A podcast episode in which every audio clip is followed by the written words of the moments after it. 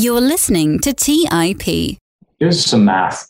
If somebody starts at the beginning of their career investing one hundred bucks a week and gets the kind of returns the market have generated over the past many decades, you know, that's sort of six, seven, eight percent. By the time they retire, they'd have one point five million dollars. If that same person said, well, I'm just going to put it in the bank, it's safe, and earned what today's interest levels are close enough to zero, they'd have two hundred eight thousand dollars. So what do you want, two hundred eight thousand dollars or one point five million dollars? On today's episode, I sit down to chat with Connor O'Brien. Connor is the president and C E O of Beanstox, which he started alongside Kevin O'Leary, aka Mister Wonderful. Beanstox is an app that provides personalized portfolios utilizing low-cost E T Fs. Connor's also the president and C E O of O'Shares E T F Investments as well. During the episode, I chat with Connor about what it's like working with Kevin O'Leary, what crowdfunding is and how anyone can invest in Connor's own business, what the advantages are of fundraising via crowdfunding, the trends Connor is seeing in the fintech space, what a sensible asset allocation looks like for younger investors, and much, much more. Now, without further delay, let's dive right into this week's episode with Connor O'Brien. You're listening to Millennial Investing by The Investor's Podcast Network, where your hosts, Robert Leonard and Clay Fink, interview successful entrepreneurs, business leaders, and investors to help educate and inspire the millennial generation.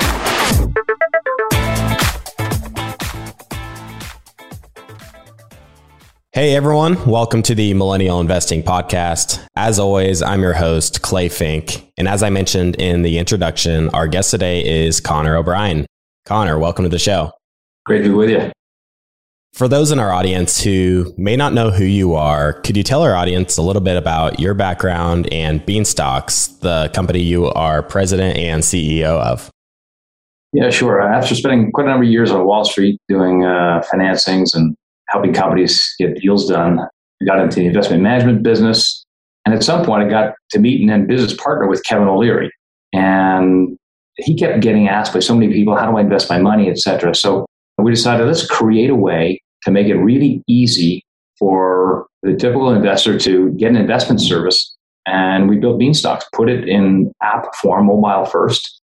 And it allows people to basically get started with investing with a fairly small amount of money and a portfolio that's built based on their personal profile. And then we automate everything else for them. So they can set it and watch the investment process, do what they set up. Take one hundred bucks a week, for example, from their bank or whatever amount they specify, put it into their investment portfolio that is designed for them using E T Fs, and keeps it super simple.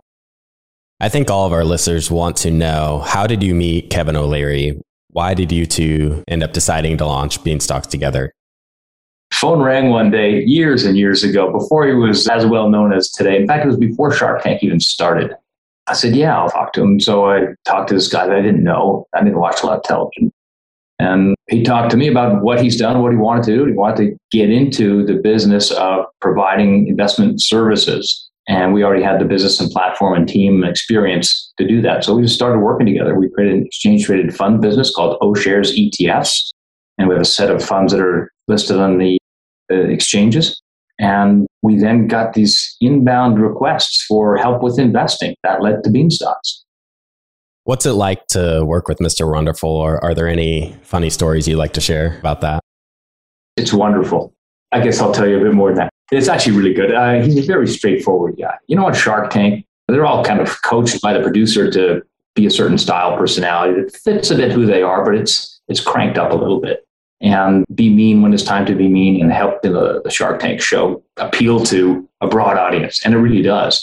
I think it's probably created a lot of entrepreneurial spirit across a lot of young Americans and Americans of all age groups. And it's actually become a bit of a global phenomenon as well, because it's just fun watching real people trying to get things done. That's his style on T V. And in real life, he is a bit like that, but very straightforward, quick to first to listen and then help with the decision process. So when it comes to Beanstox, the whole concept of keeping it very, very simple is all him. And before we designed it, I went and met with C E Os of a variety of other robo-advisors and wealth platforms or systems that were available either through laptop, desktop, mobile. And one of the guys we met in New York City was incredibly generous. He said, hey, I built something. People think it's, it's successful. It's way too complicated. It's too complicated for the clients. It's too complicated for my team to spend a whole bunch of time trying to sort out the complications. And so that guidance was also quite simple, uh, sort of quite helpful. Just a real world experience that aligned well with what K O, we call him, what K O had to say. And it's really part of the whole, it's called pre-built design that went into keeping Beanstox really simple. When I listen to Kevin, that's one thing I've noticed with his approach. He likes to keep things as simple as possible. I tell you, you know, we built this E T F business.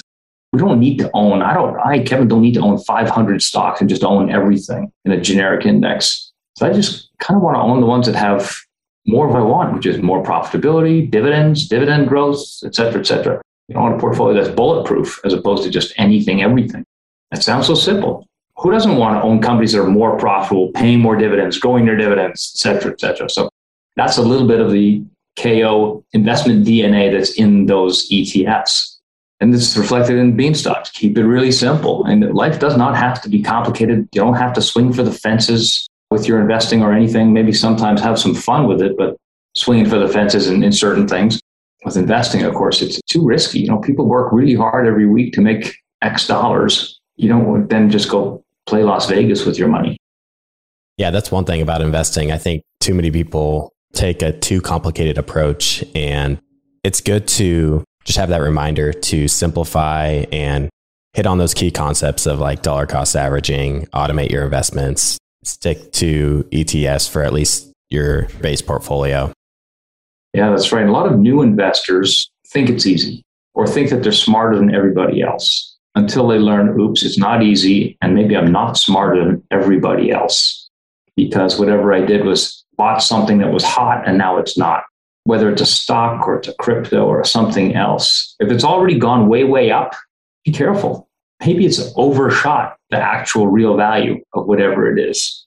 And so I think a lot of people get burned by thinking it's easy. And then they go back to the more consistent way of investing, hopefully, as opposed to not investing. The biggest mistake, perhaps, other than losing all your money, is to never invest. Here's some math. If somebody starts at the beginning of their career investing one hundred bucks a week and gets the kind of returns the market have generated over the past many decades, you know, that's sort of six, seven, eight percent. By the time they retire, they'd have one point five million dollars. If that same person said, well, I'm just going to put it in the bank, it's safe, and earned what today's interest levels are close enough to zero, they'd have two hundred eight thousand dollars. So what do you want, two hundred eight thousand dollars or one point five million dollars? And what's the greater risk? The risk of retiring with two hundred thousand dollars or risk of retiring with one point five? It might be less, it might be more. And so getting some of your money growing is really, really important. And for the people that think it's really easy, I would just suggest start small. Have your core portfolio invested in a way that is maybe boring. Think of like rent money and grocery money versus lottery ticket money. You don't put all of your paycheck into lottery tickets thinking you picked the right one. You save enough money to make sure you can pay the rent and buy the food and whatever else are necessities of life. And then if you buy lottery tickets, all right, you have a big chance of losing some money. It might work out for you. When it comes to investing, just guessing at one or two stocks or one or two something or other, very, very risky.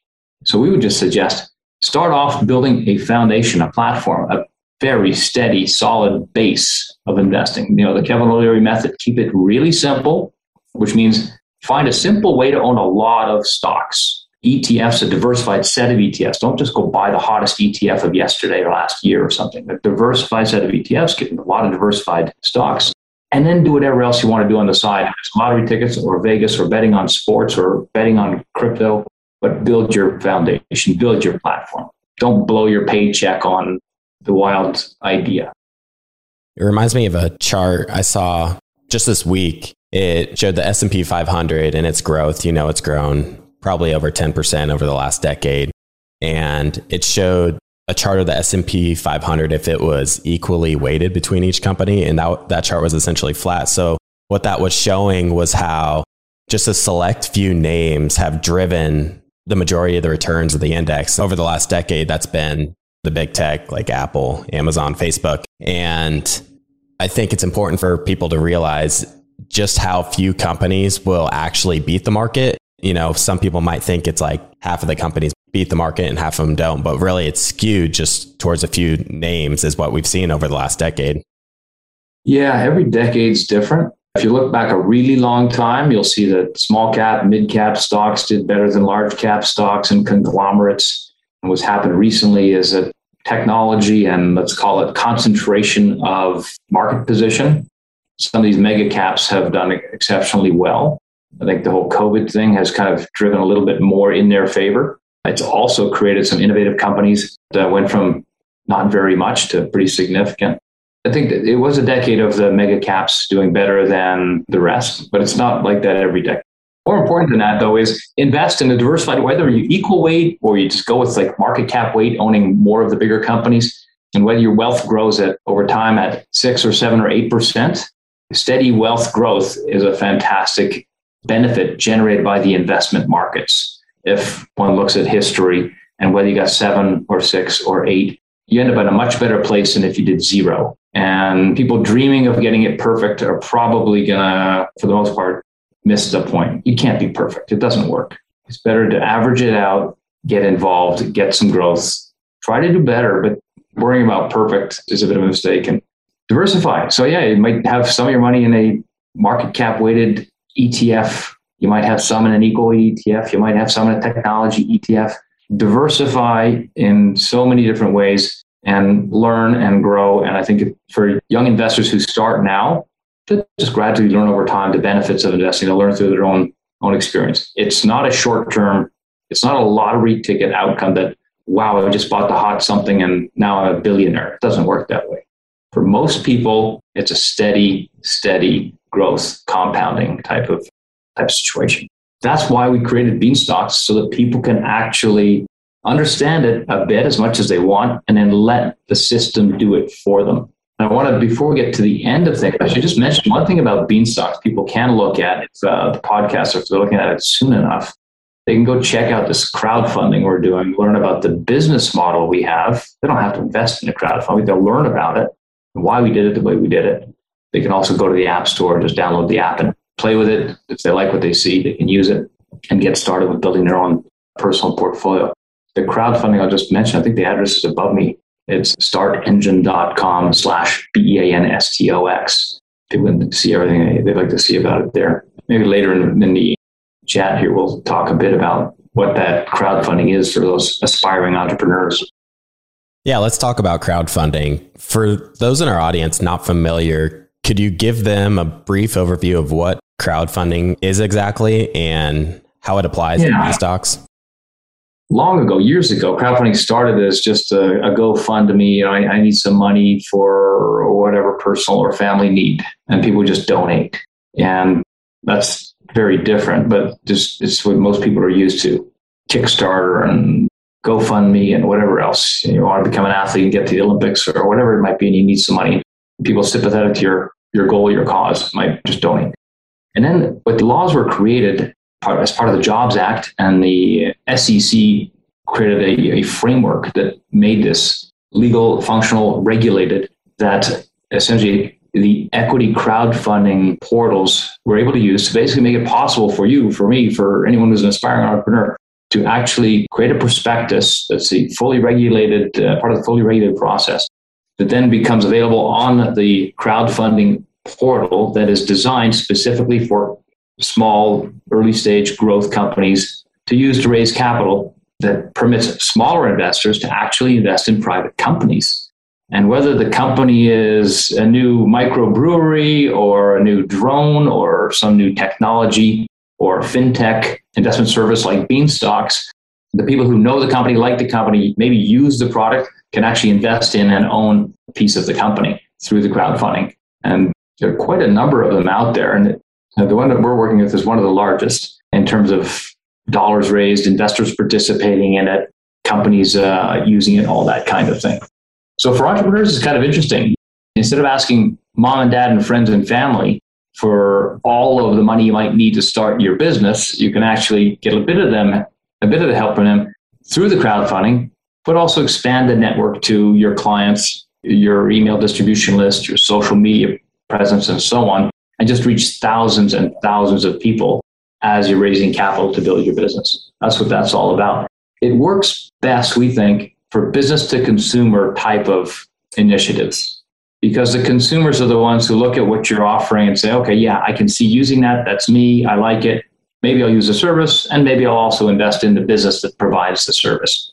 It's a little bit less obvious that it's going to work fantastically well for business-to-business type of companies, because the very big businesses that might be the clients, in that case, they're not going to go through a crowdfunding.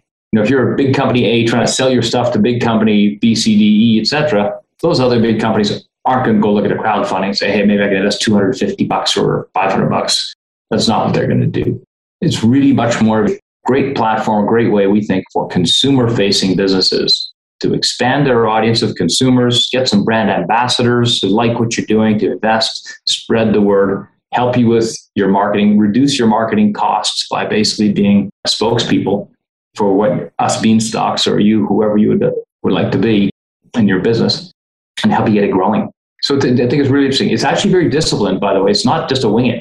You actually have to create a lot of, you can do a lot of work to create the right documentation. You have to get uh, accountants to sign off on financial statements. You have legal due diligence reviews and so on. So there's a real process to it that makes it very, very similar to the kind of stock offering process that people might have seen in the public markets. Let's take a quick break and hear from today's sponsors. Hey guys, about a year and a half ago, my wife and I got married, and one of the most stressful parts of our relationship has been trying to join our finances together. We all know that money issues are a leading cause of divorce, but Monarch, the top-rated personal finance app, has built-in collaboration features so that you can invite your partner at no extra cost.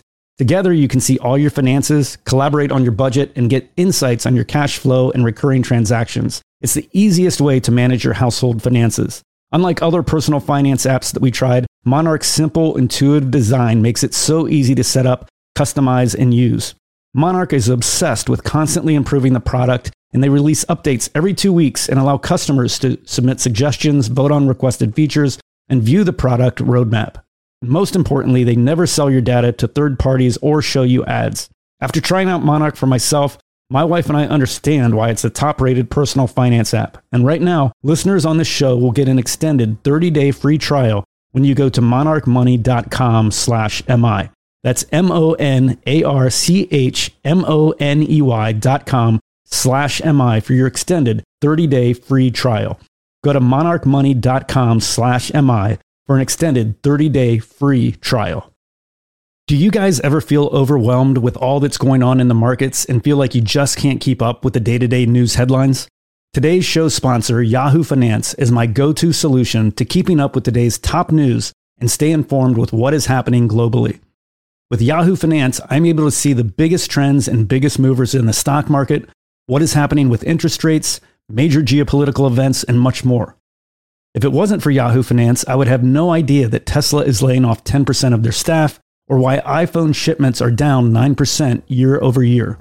Yahoo Finance also has a number of other cool features, including a tool that lets you link in all of your investment accounts, analyst ratings and independent research, as well as the ability to create customized charts. Yahoo Finance is one of my favorite tools I use in my investing toolkit, and it's what I use each morning to kick off my day and stay in the loop with what's happening in the markets. Join more than ninety million monthly users today and get comprehensive financial news and analysis at yahoo finance dot com. The number one financial destination, yahoo finance dot com. Today's show is sponsored by public dot com.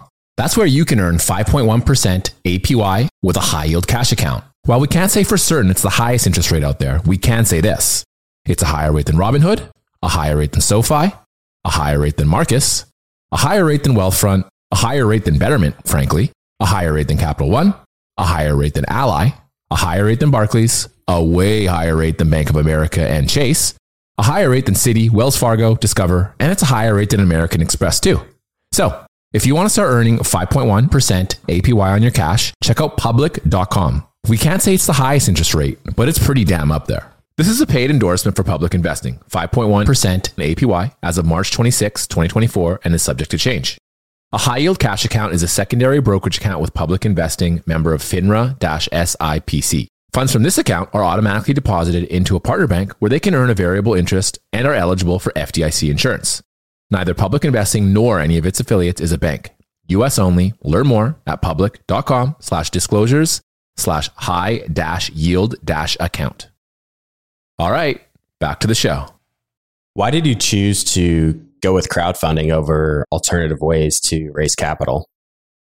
So we really like the idea of having thousands of people who own a bit of the business to tell us what they think of the product and what they'd like to see coming down the road as upgrades to the product, et cetera. So we have brand ambassadors, product feedback from those brand ambassadors and fan club.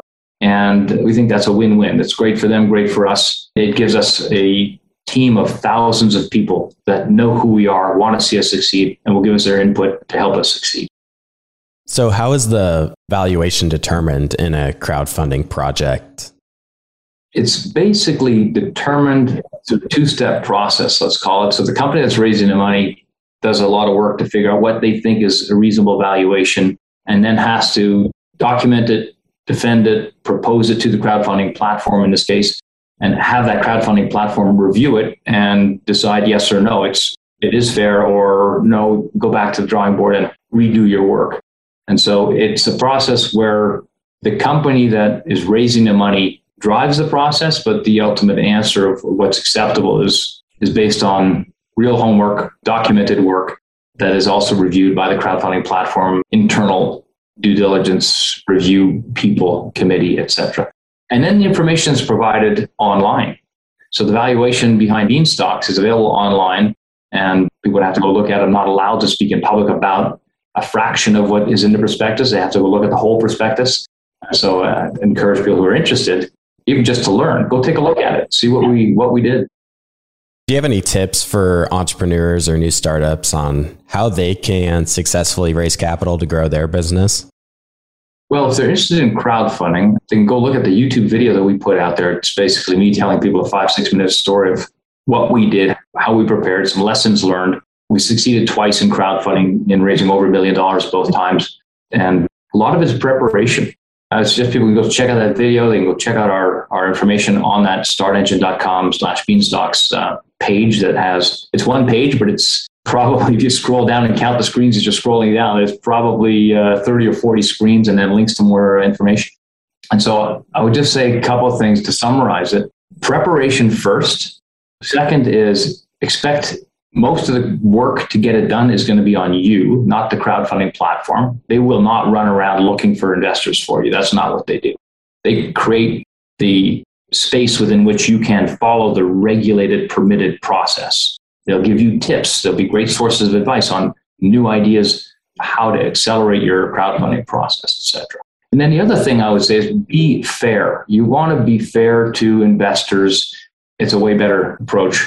And that when it comes to valuation, information, et cetera, everything you're doing, you know, it's it's a long-term process. A startup doesn't all of a sudden, like a lottery ticket, become a whole pile of money in a few days. Building a startup is is a long-term project. And so you want to be able to talk to those investors, and someday when you need to do another crowdfunding, make sure that you've done a good job for them in the first or preceding rounds so you can do more later. I would also suggest to people that at some point in the business progress, you can actually think about talking to other sources of capital. You can talk to venture capital firms. You can talk to established companies that might want to own a piece of the business for commercial reasons that suit what they're doing as well. And be open to that. Talk to those different sources of capital. The crowdfunding is a great way to get started. It just is, because the crowdfunding platforms are quite helpful, and the structured process really helps fill in a lot of blanks that companies might actually have, or entrepreneurs might have in their whole game plan before they go to market. And the crowdfunding process is structured well enough that you, as an entrepreneur, would quite likely discover and fix whatever gaps you have before you get into the crowdfunding marketing process. Venture capital firms probably won't do that for you. You try to get the meeting and you got these gaps. It's going to be a no meeting or a short meeting, and you don't necessarily learn as much. So a lot of benefits to the crowdfunding. How do investors typically cash out or get their money back in a crowdfunding type scenario? So it's early days for the crowdfunding process. There are stories out there of successes where the companies grew quickly and sold to corporate buyer, or sold the business to some other buyer. You can just imagine, I think one of them I read about was brewery, and it went from nothing to success to being, I think, acquired by a different bigger brewery. Uh, so that is one example. I think that's maybe even the more typical example. Some go on to basically get recapitalized, I guess, by bigger sources of capital. And it could even be a venture capital firm that says, okay, you know, you've, you've moved your company from zero to X to five X to ten X. We will put capital into the business, plus we will buy out or offer to buy out the earlier investors. So that does happen in the venture capital world. And then the, the longer term thing I haven't seen any examples of is crowdfunding companies getting so big so quickly that they've already gone public. I have not seen any of that yet. It's of course possible, but companies going from zero to becoming public is often a ten-year type of process. You know, if you just think of many of the companies that are big public companies today, they probably spent many years as private companies first. As someone who works in the financial services industry, you have a good idea of general things that are happening in today's market. We've seen supply chain issues in the economy, high inflation, sustained low interest rates, and talks of a new COVID variant spreading in the U S. What are your thoughts on the current market conditions and what we might see in twenty twenty-two? Predictions are easy to make, but hard to be right. So, you know, I think on the supply chain disruptions, uh, we're going to just keep on living through the gradual unblocking of the supply chain bottlenecks that have been created all around the world over the past, let's call it two years now.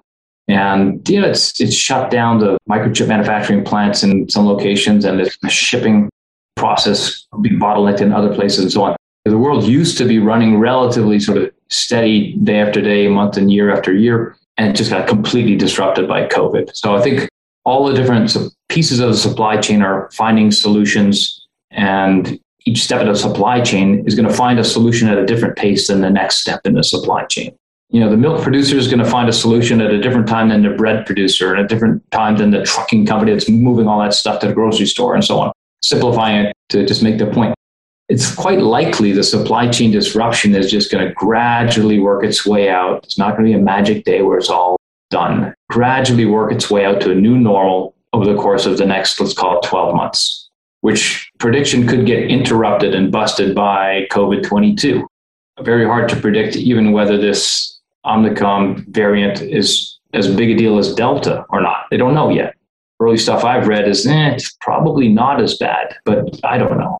Just read stuff looking for someone better informed to tell me what might be happening. So let's talk about interest rates and so on. You basically have the central banks who are running all the different currencies from the U S dollar and the rest throwing money at the problem. And it's probably a good thing that they did. So the people who couldn't go to work still had money, and you know, asset values didn't collapse, and you didn't have everybody chasing a limited pool of liquidity. There's a massive amount of liquidity. So nobody really was forced to sell stocks, houses, anything in general terms. Individuals for sure have each their own situation. And so that was probably very, very good at the time. Now the question is, what are the consequences? Do we really have inflation here that's going to be out of control and last for quite a long time? To be determined. We don't really think so, because the manufacturing capacity that existed before COVID still exists.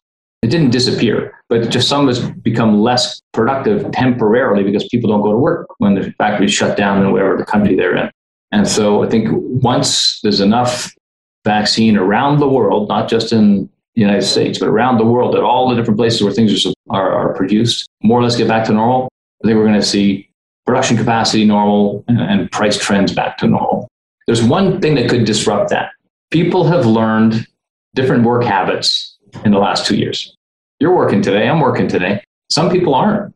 You know, there's enough money around that they're like, you know what? I'm going to go for a new lifestyle. I don't need to go back to work. I don't need four fancy cars and so all this stuff. And so they've changed their own work habits. And so the workforce participation level may never come back. And that could be inflationary. So that's the one thing I would say is maybe the most interesting indicator of what kind of a trend we're on towards, it's called the inflation settling down. Is the workforce, labor force participation rate trending back up to where it was? Or does it look like it's going to flatten off at a, a new lower level? And that could be inflationary. However, the counterpoint is this: technology keeps marching on, getting better, creating efficiencies, and essentially replacing work or doing work that used to be done manually by people. So you roll back to the conversation two, three years, people were panicked. Hey, the robot's going to take all my jobs. You know, you're going to have self-driving cars, so you're not going to need people to drive cars or trucks or whatever. And I think it's all going to balance out. And technology is going to basically create efficiencies. People won't need to do some of those things. They can do other things. Inflation likely to, if you look at what the U S Fed said most recently, it's likely to last a little bit longer than they had been thinking. But I still think they're they're looking to manage inflation back down to target levels, call it two percent, three percent. What a complex situation we are currently in, with the younger generations looking at work much differently than generations of the past. Now, Beanstox operates in the fintech industry, which is a very fast-growing space. What are the biggest trends in fintech in terms of technology adoption and business valuation that you've seen? Put fintech in a few buckets. I mean, there's there's some that are consumer-facing services like Beanstox. So we're looking to help individuals with their financial goals. Then there's some that don't want to deal with consumers. They just want to deal with other businesses. They might want to deal with us and provide us technology platforms and payment systems and a whole bunch of other things. And then there's some that are just pure technology providers and literally the picks and shovels and so on. And so there are these different categories. And so I would say that that's the first thing to look at. And there are some venture capital firms that don't want to invest in consumer-facing businesses and some that only want to invest in consumer-facing businesses. So that's one thing, just to categorize it that way. Geographically, there's a difference as well. So it, it's odd, but in Europe, the digital banking fintechs got way ahead of the U S. And that technology is now in the U S, and there are some digital-only banks. They don't have a single branch, not a single branch that you could walk into, and they're growing pretty fast. I'm going to tie them all together in a second. You got wealth. So you got wealth services that allow people to create an account using an app and then trade stocks, trade crypto, trade whatever. Or like Beanstox, have the system do it for you because you're a busy person. You know, you don't want to be chasing stocks. You've been burned with chasing stocks. You got other stuff to do with your life, whatever the reason. Uh, or you do both. You can have an automated system like Beanstox, and then you might do some separate trading on your own through whatever app you like. And so that whole wealth side of things, whether it's self-directed trading or automated, advisor-driven investing like Beanstox does for people, is a really important category. There's a forecast out there on the web, four hundred seventy million people globally, a lot of U S, but a lot of rest of the world. It's the expected number of people that will be using a app for investing their money in twenty twenty-five. So call it four years from now. And the digital-only banking that I was talking about is the kind of banks that have no branch. They just have technology and services that you can get through your phone, through your desktop. Expected to grow to fifty million accounts by twenty twenty-five, which is bigger than the total of the two biggest banks in the U S. So digital-only banks with no branches will, in the aggregate, be bigger than the number of accounts that are currently today at the two biggest banks in the U S. The whole point is these things are growing. The next thing is payment systems and debit cards. You know, a lot of people are used to paying for stuff now with whatever they've got on their phone. You've got a credit card on your phone. You've got your Starbucks app account payment on their phone and a bunch of other things.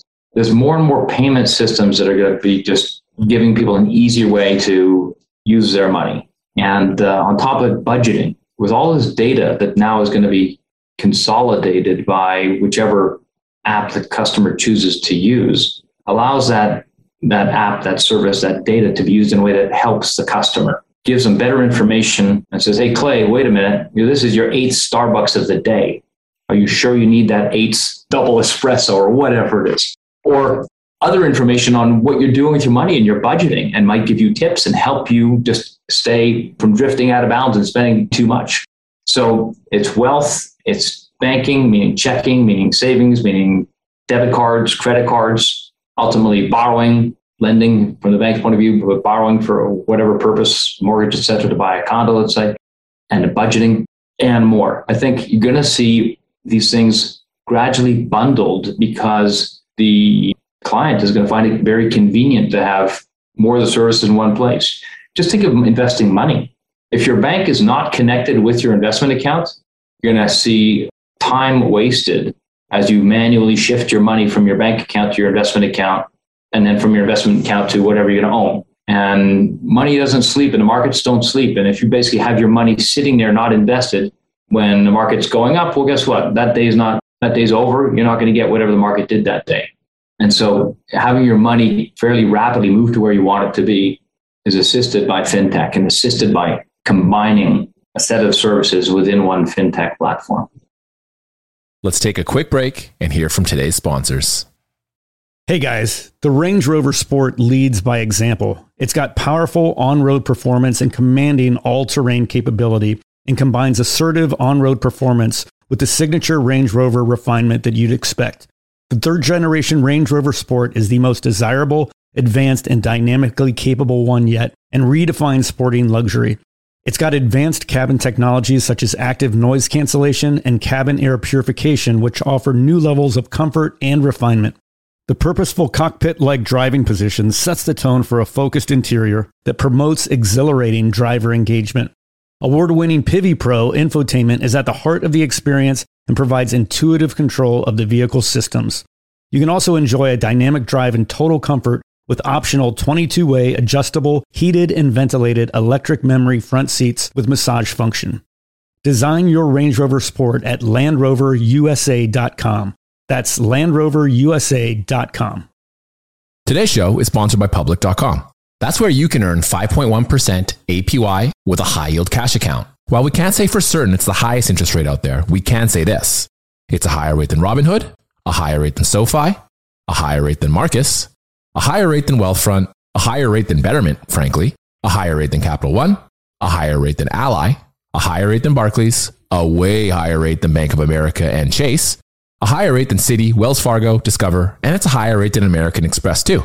So, if you want to start earning five point one percent A P Y on your cash, check out public dot com. We can't say it's the highest interest rate, but it's pretty damn up there. This is a paid endorsement for Public Investing, five point one percent in A P Y as of March twenty-sixth, twenty twenty-four, and is subject to change. A high-yield cash account is a secondary brokerage account with Public Investing, member of FINRA-S I P C. Funds from this account are automatically deposited into a partner bank where they can earn a variable interest and are eligible for F D I C insurance. Neither Public Investing nor any of its affiliates is a bank. U S only. Learn more at public.com slash disclosures slash high dash yield dash account. Hey guys, when it comes to financial advice, you've got to trust the source. It's why you listen to this podcast. When I'm looking to upgrade my wallet, I turn to NerdWallet. Their expert team of nerds dives into the details to help you find smarter financial products. Before NerdWallet, I'd pay for vacations with whatever credit card was in my wallet. But I was missing out on miles I didn't even know I was leaving on the table. Now I've got a new card with more miles and more upgrades. What could future you do with more travel rewards? A hotel upgrade, lounge access, a free flight to a bucket list destination? Wherever you go next, make it happen with a smarter travel credit card. Don't wait to make smart financial decisions. Compare and find smarter credit cards, savings accounts, and much more today at nerd wallet dot com. NerdWallet, finance smarter. Check out nerd wallet dot com and start making smarter financial decisions. As with all cards, credit is subject to lender approval and terms apply. All right, back to the show. Now, there are a number of investable asset classes, call it stocks, bonds, and now newer asset classes such as crypto and N F Ts. I'm curious, what do you believe is a sensible asset allocation for newer investors? Newer, let's also assume they're younger, just so I can answer the question with a hopefully helpful answer. It's, I think equities, we think equities, stocks of companies, should be the foundation of a new younger investors' portfolio. They should be extremely diversified. So they own lots and lots of stocks, but own them through exchange-traded funds because those are low cost, very tax effective. And that really should be the foundation. Fixed income used to be talked about as something really important, and you should have your money sort of split evenly, or sixty percent stocks, forty percent fixed income. But these days, fixed income is in some ways riskier as a long-term investment, riskier of failing than equities. Because if you buy fixed income, for people that aren't sure what it is, and you're buying basically the ownership of a loan, you're lending your money to a company. The company is supposed to pay you interest every six months is typically how they work. And at the end of the life of the loan, could be two years, ten years, twenty years, thirty years, they're supposed to give you your money back. And what happens is people buy and sell these loans or bonds, they're often called. And sometimes it's the government that issues it and the investors buy it from essentially the government. They're currently paying such a low level of income, and they generally speaking don't go up in value because getting your money back is an amount of money that is typically one hundred percent of what the price was on day one. It, that doesn't change. one hundred percent after ten years is that same one hundred cents per dollar. It doesn't grow. So if interest rates actually go up driven by inflation, the value of the bond you bought today goes down because someone's going to say, wait a minute, I can get a higher level of interest on some other bond that just got created today than the one you bought yesterday. So you bought one paying you one percent. I can buy one today paying me two percent. I want that one. I'll pay fair value for that. I'll pay you a lot less for yours. You just lost money. That's the risk with bonds in today's environment. If inflation actually causes interest rates to go up or anything causes interest rates to go up, the value of the bond goes down. Whereas the long-term potential is that you're just going to get your money back. You don't make a growth-related investment return out of it. Whereas on stocks, companies, think of any company that you just use the services of, whether it's for coffee or for internet or anything else, the good companies keep on growing. And if you own a diversified portfolio of stocks, meaning com- ownership of companies, history has shown that the value of your investment will keep on growing as these companies expand. The economy helps them grow, population growth helps them grow, and just good business strategy helps them grow. New Starbucks, everybody knows of. And who would have thought to go from one or six coffee shops in Seattle to thousands around the world now and as profitable as it is and so on.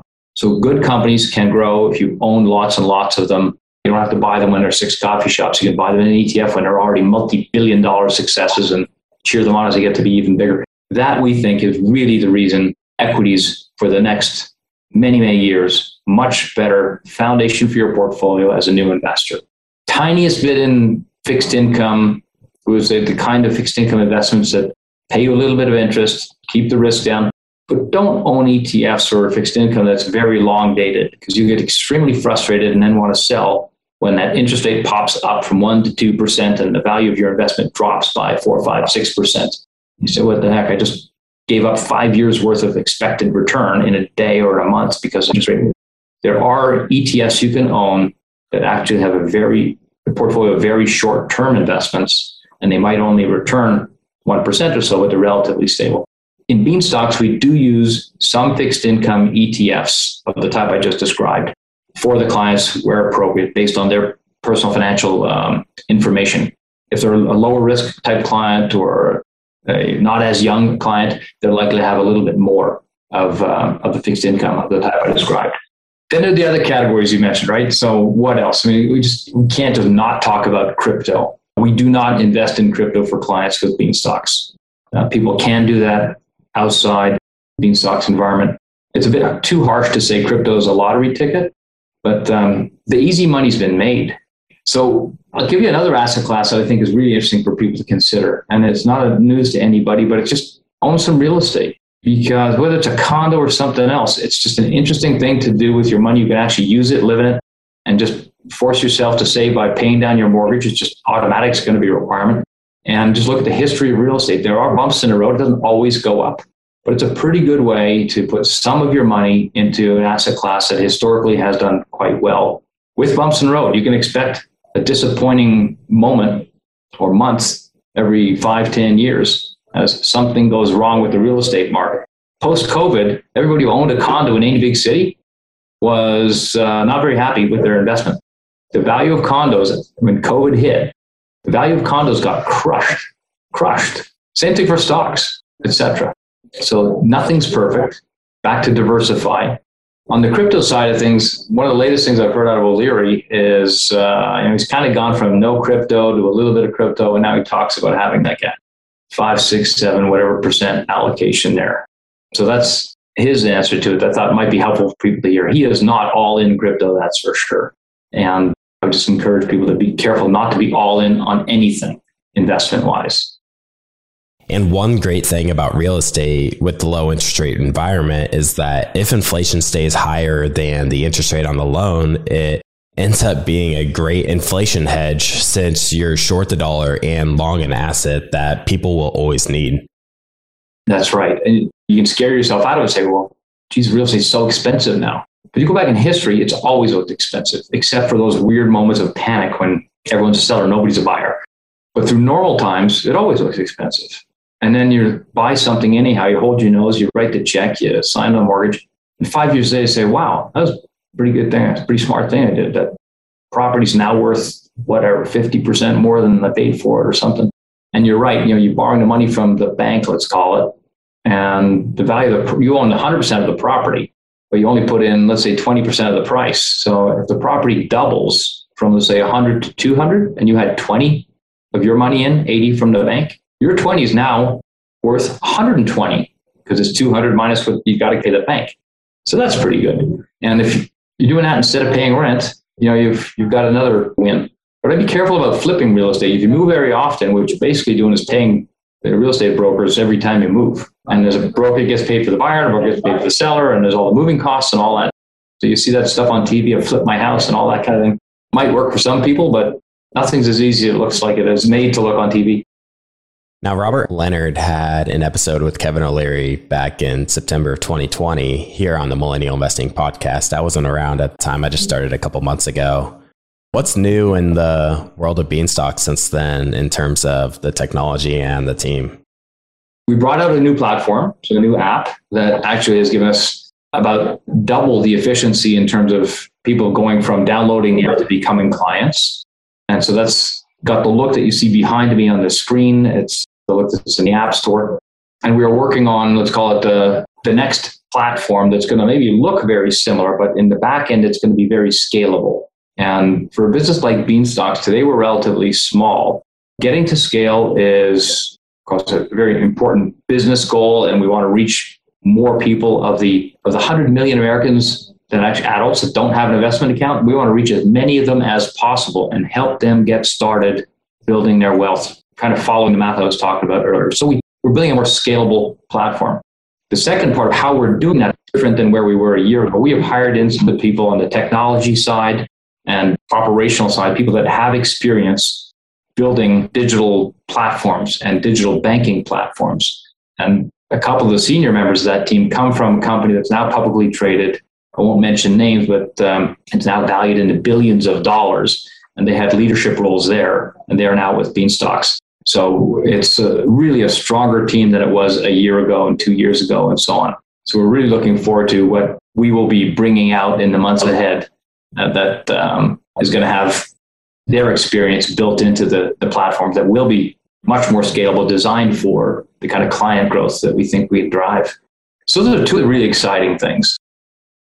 The robo-advisory aspect is probably my favorite part of Beanstox, since you help investors select what they should be invested in. I think that so many people just have no idea what they should invest in, so they just don't invest at all. And that obviously isn't anywhere near an optimal approach when it comes to saving for retirement.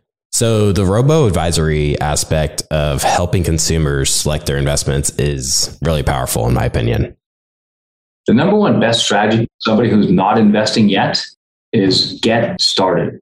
And whether you end up starting with these ten E T Fs as a diversified portfolio or some other blend of some other ten, getting started is actually still the most important aspect of it. And then if they're investing with Beanstox, they'll have more equities in their portfolio, more stocks through the E T Fs than they might get elsewhere. As our tilt, as was part of my answer to the question before there, how should people invest? What should be the biggest part of their portfolio?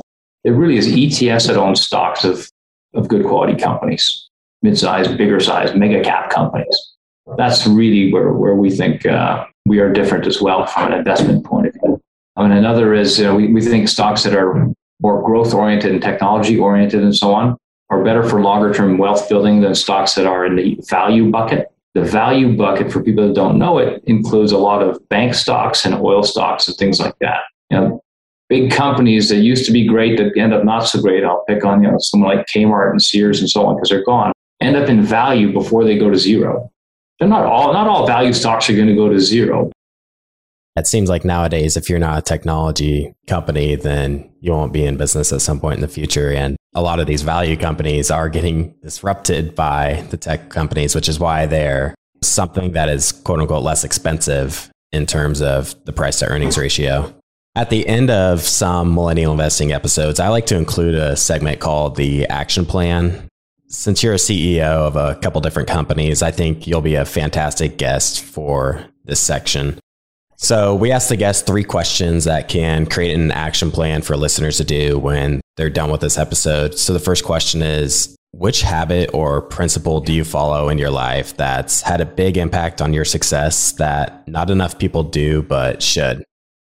Somewhat disciplined work ethic with the expectation that not everything's going to be perfect. Uh, from a career point of view, has helped me through career, business, and business building.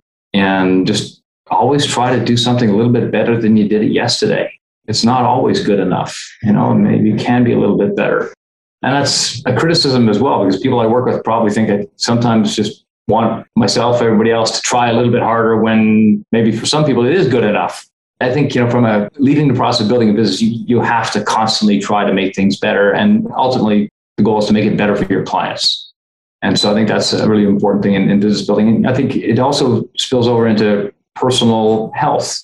Health isn't given to you. You kind of have to earn it. Yeah, there's a bit of a D N A thing. You could get a bad lottery ticket, but you got to have some discipline with what you do with your exercise regimen and your food and all that stuff to don't blow it. You basically need to do some exercise almost every day. There's a book I give around to every friend of mine who who turns over a big number, whether they just turned thirty or forty or fifty or whatever. Give them a book that's titled Younger Next Year. But it's not it's not the answer to the book that's had the most influence uh, on me from a career point of view. But it's a book that I think a lot of people need to read because it will shake them up and say, holy crap, yeah, I don't actually need to be a little bit unhealthy, a little bit overweight, a little bit this, a little bit that. It's a matter of staying healthy by doing a sufficient amount of exercise and be somewhat careful. You don't have to be a religious freak about what you eat. Huge fan of everything you just said. And you mentioned a little bit about my next question. What has been the most influential book in your life? It doesn't have to be your favorite, just one that's had a big impact on you. So the book that surprised me was a book on the TED Talks. And the thing about it that was really interesting is that the TED Talks is not about the speaker. It's not about the person who's presenting, showing how smart they are or anything like that. And so they don't actually accept people who have that style. It's not a sales pitch, et cetera. They basically design it around this concept that the best speakers are the people who are actually giving the audience something valuable. And it's not really so much about speaking that the takeaway is. The takeaway is really related to business. If you want your business to work well, make sure you're giving people something valuable. You know, if you want your team to work well, give them something valuable. So it's sort of shifted my approach to managing teams and business and so on. And think of yourself last, because you got so much other stuff you got to take care of before your own successful. It's called bubble up. Take care of your team, take care of your clients, and, uh, and do what the TED Talks book talks about. You know, give people something that is useful, valuable to them. Anyway, that was the book that I found was really, really interesting. And I think the, the message in it just broadly applies to friends, family, life, work, et cetera. Final question. Now, when this episode is over, before the listener quickly jumps to the next podcast episode, what is one action they should take to help improve their life, career, business, or investment accounts? I think your personal health is probably the most important thing to, to pay attention to. If you aren't doing it already, you really got to pay attention to that. Don't expect a doctor to give you a magic pill that's going to turn you into Superman. It doesn't exist. So uh, I think that's pretty important. And then when it comes to personal wealth, it's kind of related to health. And if you're stressed out about paying the rent, it's hard to stay unstressed and healthy if you don't have the rent money or or if you're burning too much cash and you're getting into debt and you know it. But when you take care of the rent money and you make sure you're not building up debt, the next thing is to build up wealth. And it's not a plug for Beanstox, it's a plug for any way you want to build up your wealth, whether it's uh, one sensible way or a different sensible way. But be sensible with it. Work too hard to make your money. Get it in a steady place that is growing. That's not just a bank account getting zero, and it's probably not one hundred percent in any one asset class or category, but diversified. And I guess the third thing I would say, take away, is try and do something better than you did this year for friends, for family, for whatever it is, for work, wherever you are. Read the TED Talks book and see if your takeaway is uh, what mine was. It's pretty meaningful. Yeah, that long-term mindset and that compounding effect is so powerful. It doesn't only apply to building your wealth. It also applies to building your health, building your business, building your career, whatever it may be.